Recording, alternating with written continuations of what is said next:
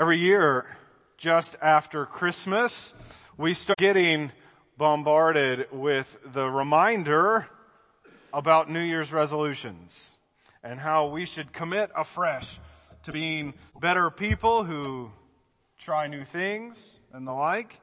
And, and of course, that's all well and good and you're free to make New Year's resolutions as you wish. And yet, I mean, the thing is, do we not all know that we tend to make those same resolutions year after year?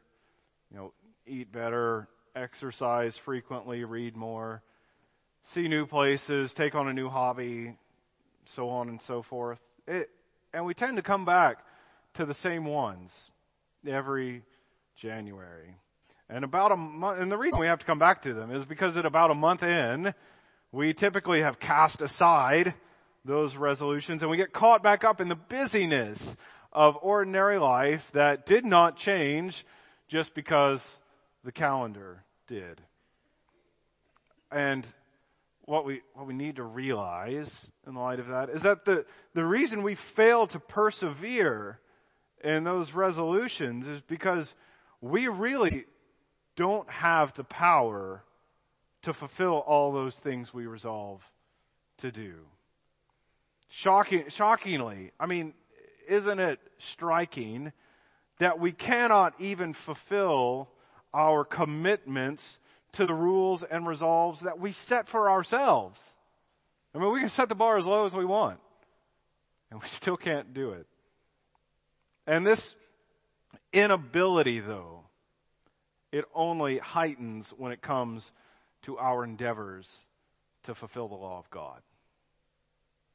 And so, many of you were expecting that I might have a message for you today about renewing your commitment to spiritual practices and the like. I'm about to disappoint you.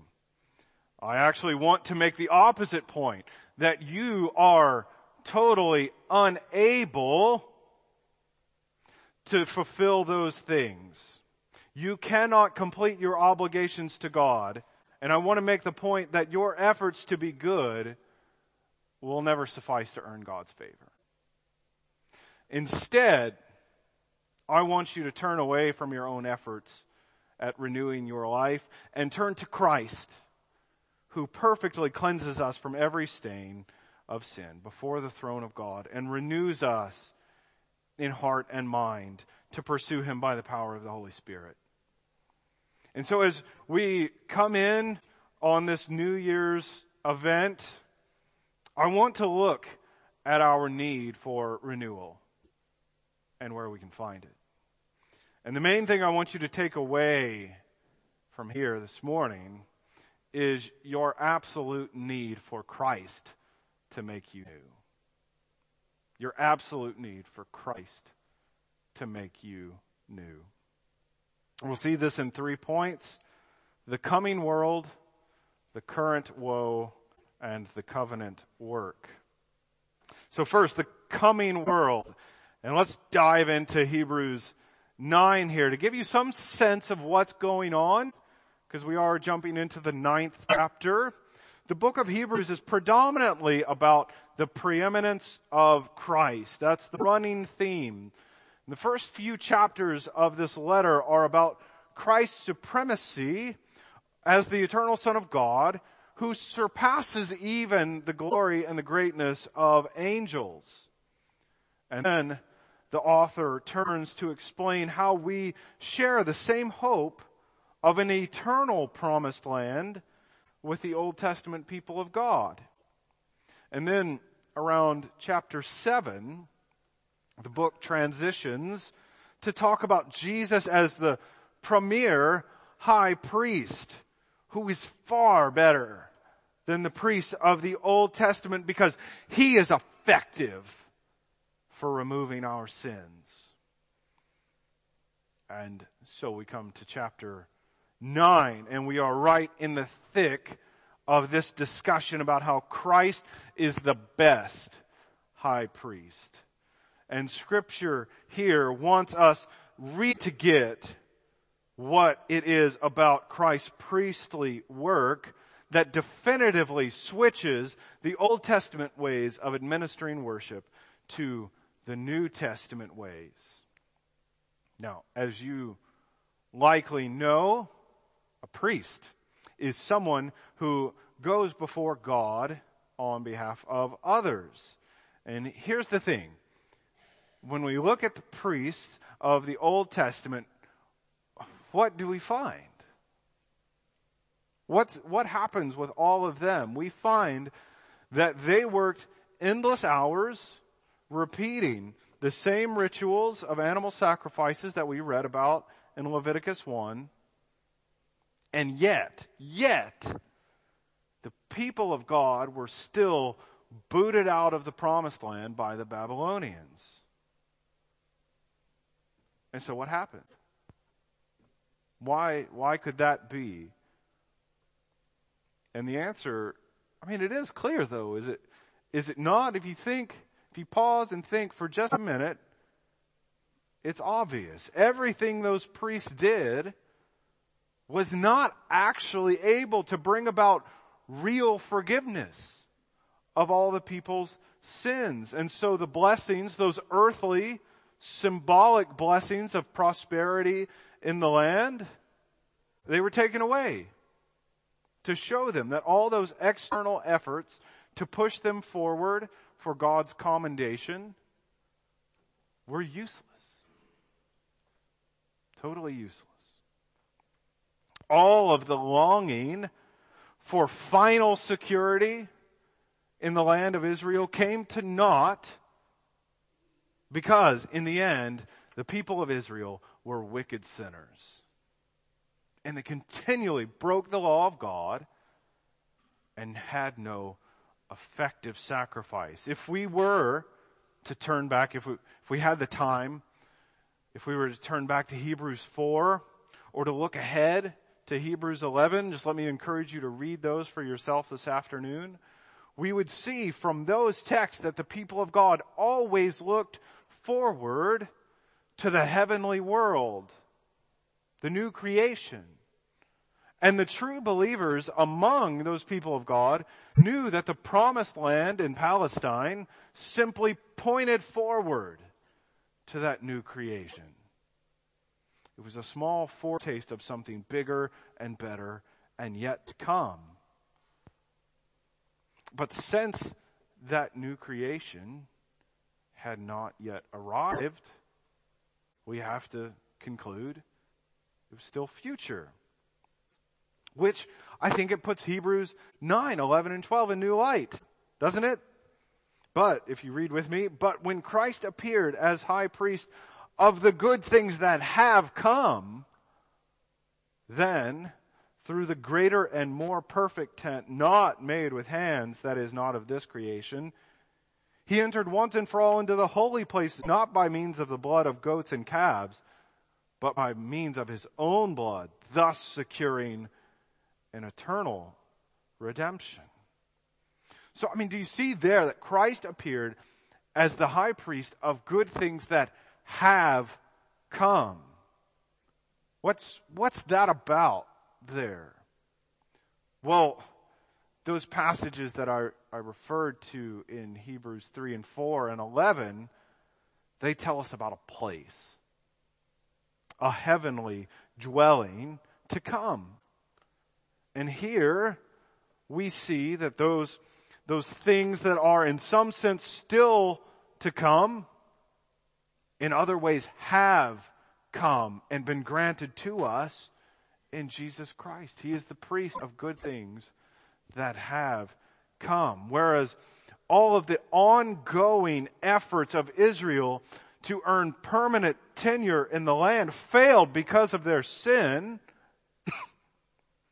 Christ has earned not a wonderful earthly dwelling, but he has earned a perfect heavenly dwelling for us.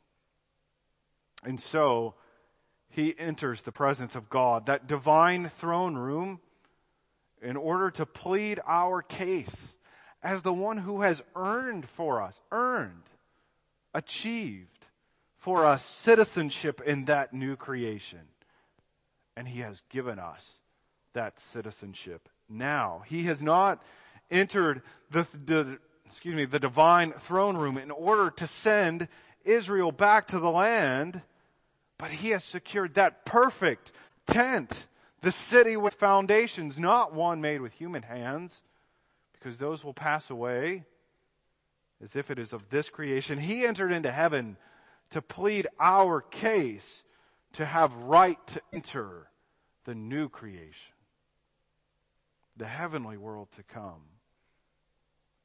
So Christ, Christ set aside a thousand years of blood and animal sacrifices because for those thousand years they failed to bring about the new creation. And he offered himself on the cross, pouring out his own blood so that he could intercede for us on the basis of that perfect and actually effective sacrifice for the forgiveness of our sins. The, the coming world, the coming world is that new creation where heaven and earth will be united at the return of Christ, which Christ has now already earned for us by his righteous life and atoning sacrifice.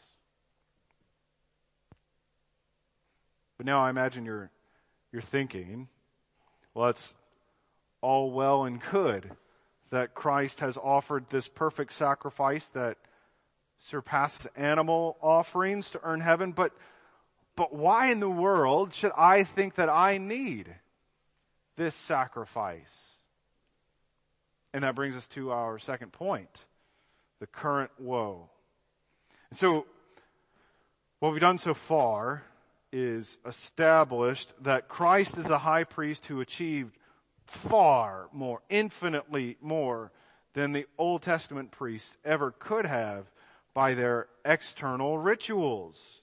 And he stands in the presence of God, preparing that new creation, a place for us in his eternal kingdom, so that he can deliver it to us when he returns.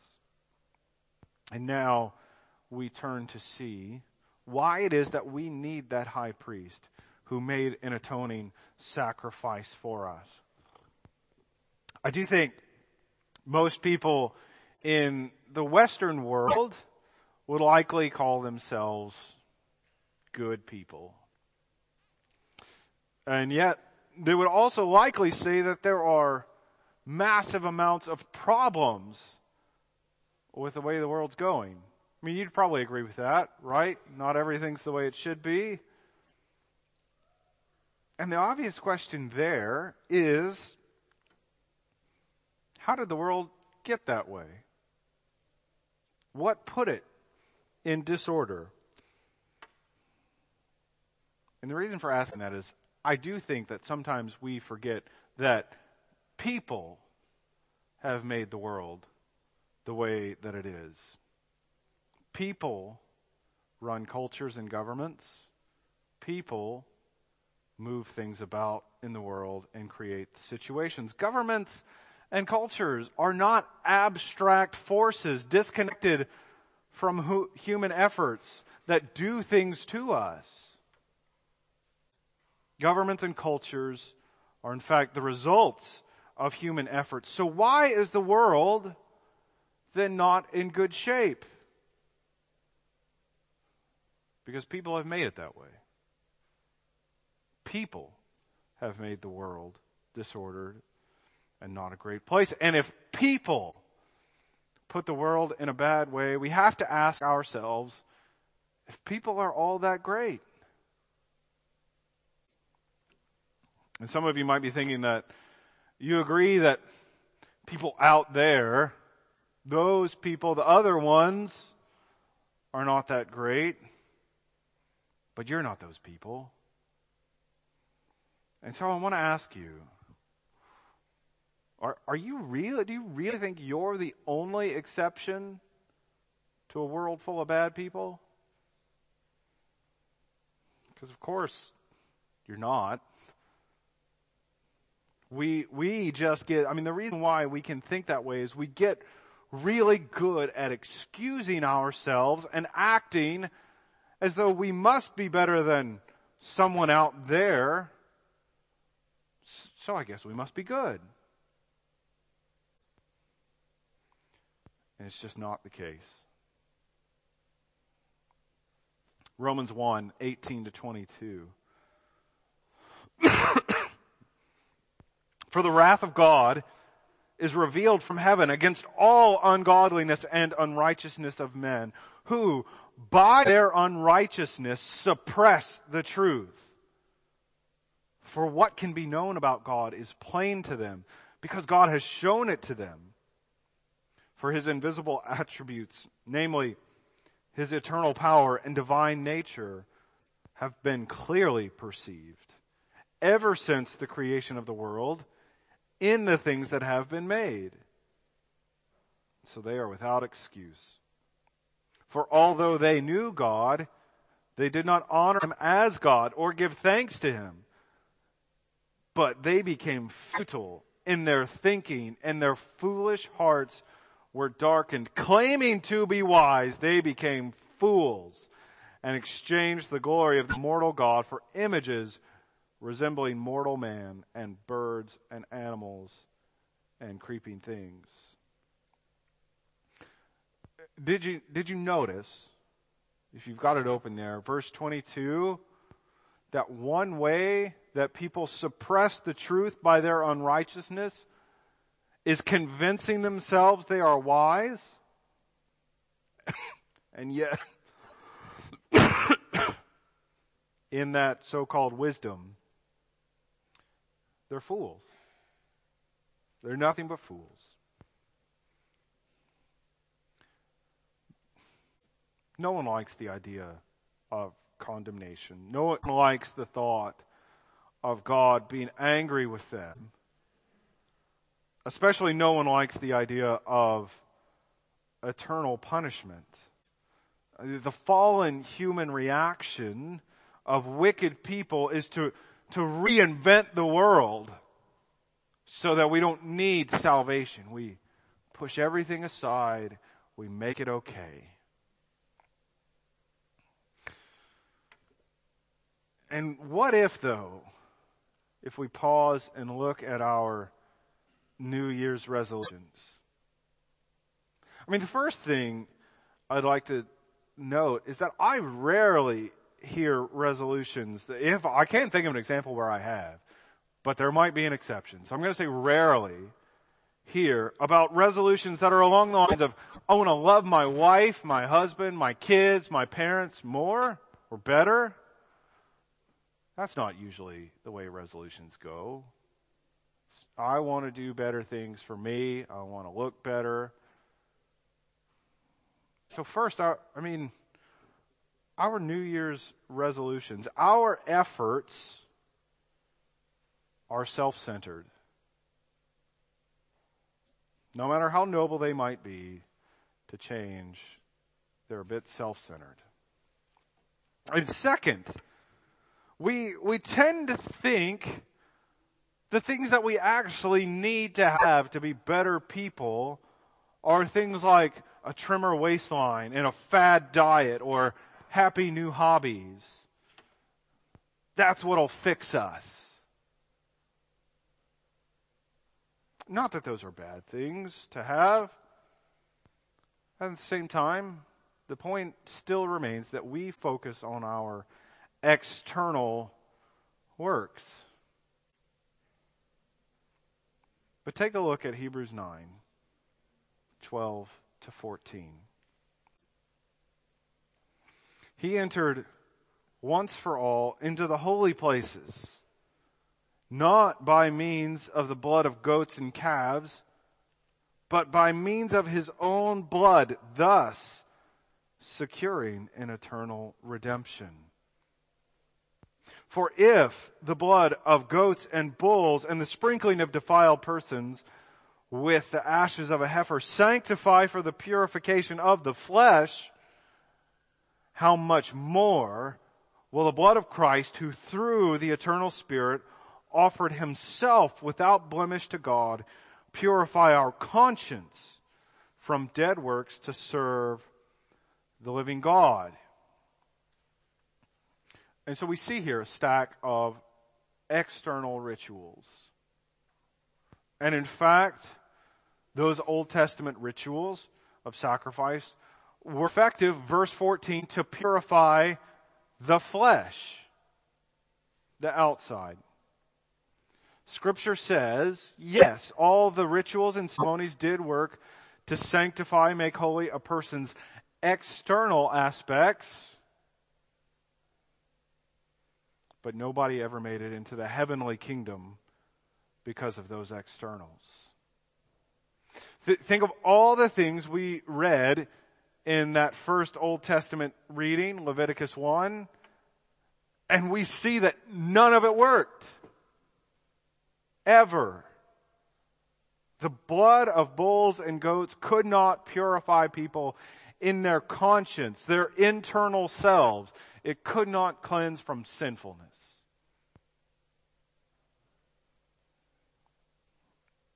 And so are we doing anything different with our New Year's resolutions? Are you not building a new ceremonial system like that about which we read in Leviticus? Granted, the, the gym and the organic food section is a bit more sanitary than animal sacrifices, but are these not works meant to smooth out our external character while totally ignoring the root of the problem in our hearts? And so we see throughout scripture that ignoring the heart but pretending God loves us because of our outward merits, it only heightens our condemnation. And so the current woe is that we can't, we cannot fix our problem. No amount of resolve or effort will correct the human deficiency. That deficiency is planted in the soil of our sinful hearts that love the darkness and love to reject the light of Christ. And that brings us to our third point the covenant work. so we've seen that Christ has earned the coming world for us and stands in heaven to plead our case. We've also seen that the reason we need Christ is that we are detrimentally sinful and can do nothing of ourselves to overcome that.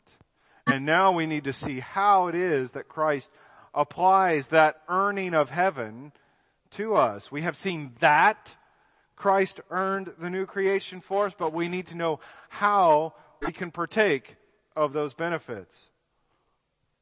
So read with me, will, if you will, verses 14 and 15.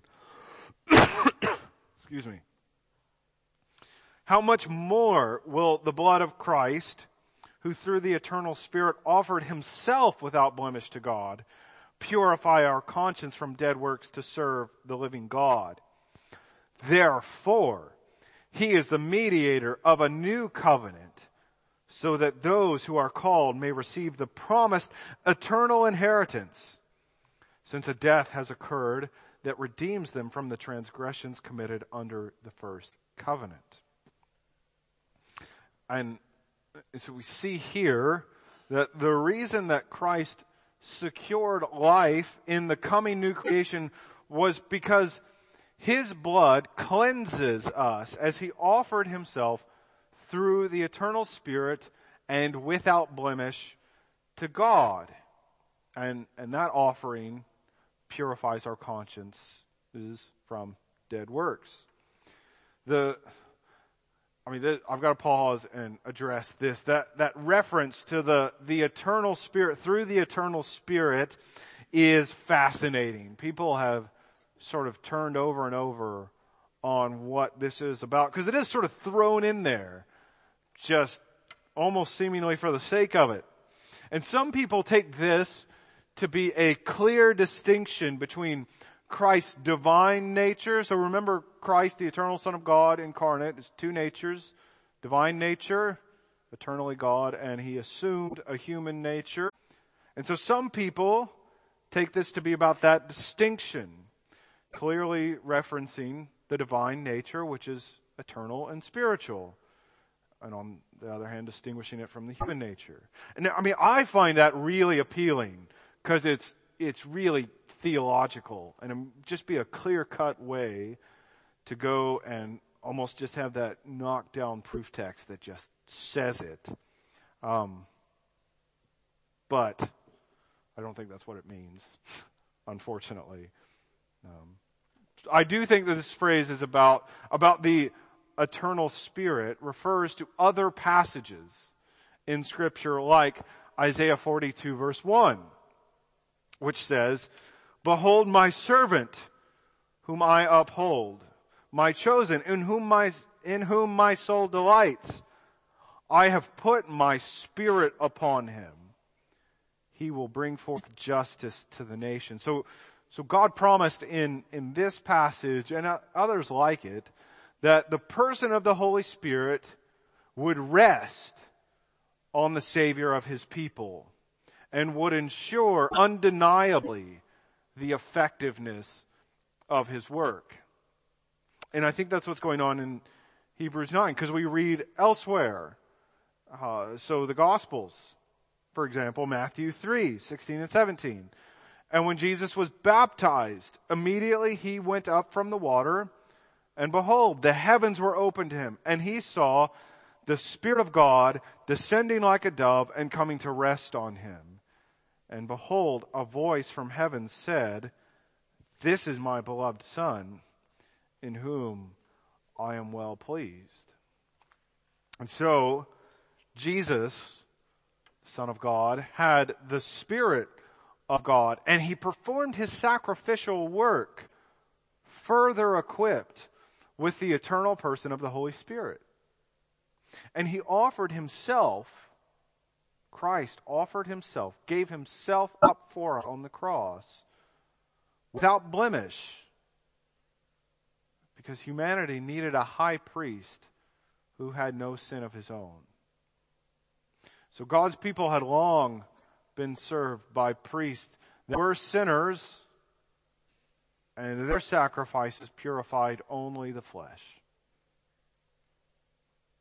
But Jesus Christ offered himself as the inherently perfect and righteous sacrifice. And because sin required the death penalty. Christ did not owe that death for himself, but he paid it for us so that we would not have to be eternally separated from God. Jesus works as the high priest actually purifies us from all the sinful dead works we have done. And they, and it makes us innocent in God's sight because his work was definitively effective. It secured the new covenant. Verse 15. No longer should we continue to attempt purification through any sacrificial ritual, but we should run to Christ, who has ensured purification for us who would come to him by faith. The covenant work of Christ was to earn and secure all the blessings God had ever offered to his people. Those blessings had to be obtained by perfectly righteous merit. And Christ lived the perfectly righteous life to earn heaven for us. And he died on the cross to wash away all of our infractions of God's law. And so what should we do with this? Your, your application here is to realize, because I know what we're going to be talking about the next few days, your application is to realize that whatever resolutions you might make in the next few days, they will not fix your ultimate problem. The ultimate problem is your rubbish heart.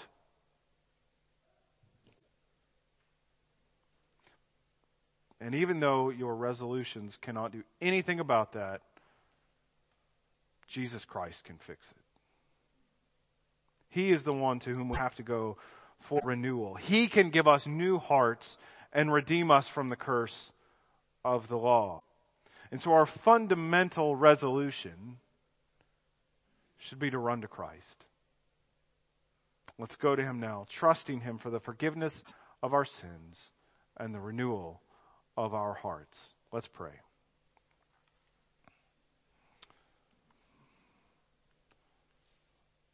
Father God, we are disappointed in ourselves that no matter how hard we work and no matter what efforts we make, we will never be able to clean ourselves up. We will never be able to get our acts together and we will never be able to make ourselves new. But we are so thankful that your Son, Jesus Christ, came, born under the law, born of a woman, to redeem us from the curse of the law and to give us the Spirit that we might become new. And so we are thankful today that there is the hope of renewal available to us in Jesus Christ. And we pray that in the midst of all the other commitments that we make, whatever ways we hope to improve ourselves in the next year, as good as they might be, help us not to depend on those for genuine renewal, but help our primary resolution to be to run to Jesus Christ, trusting Him for the forgiveness of sins, the renewal of our minds, and the gift of the Spirit who can increase our endeavors to pursue holiness. And so we do pray that you would grant us stronger, deeper faith right now, that we might trust in Christ, leaning on His work alone for our salvation, but also that you would grant to us, that you would work in us now sanctification, that we might more and more die to ourselves and live under righteousness. We pray this for your glory and in the name of Christ. Amen.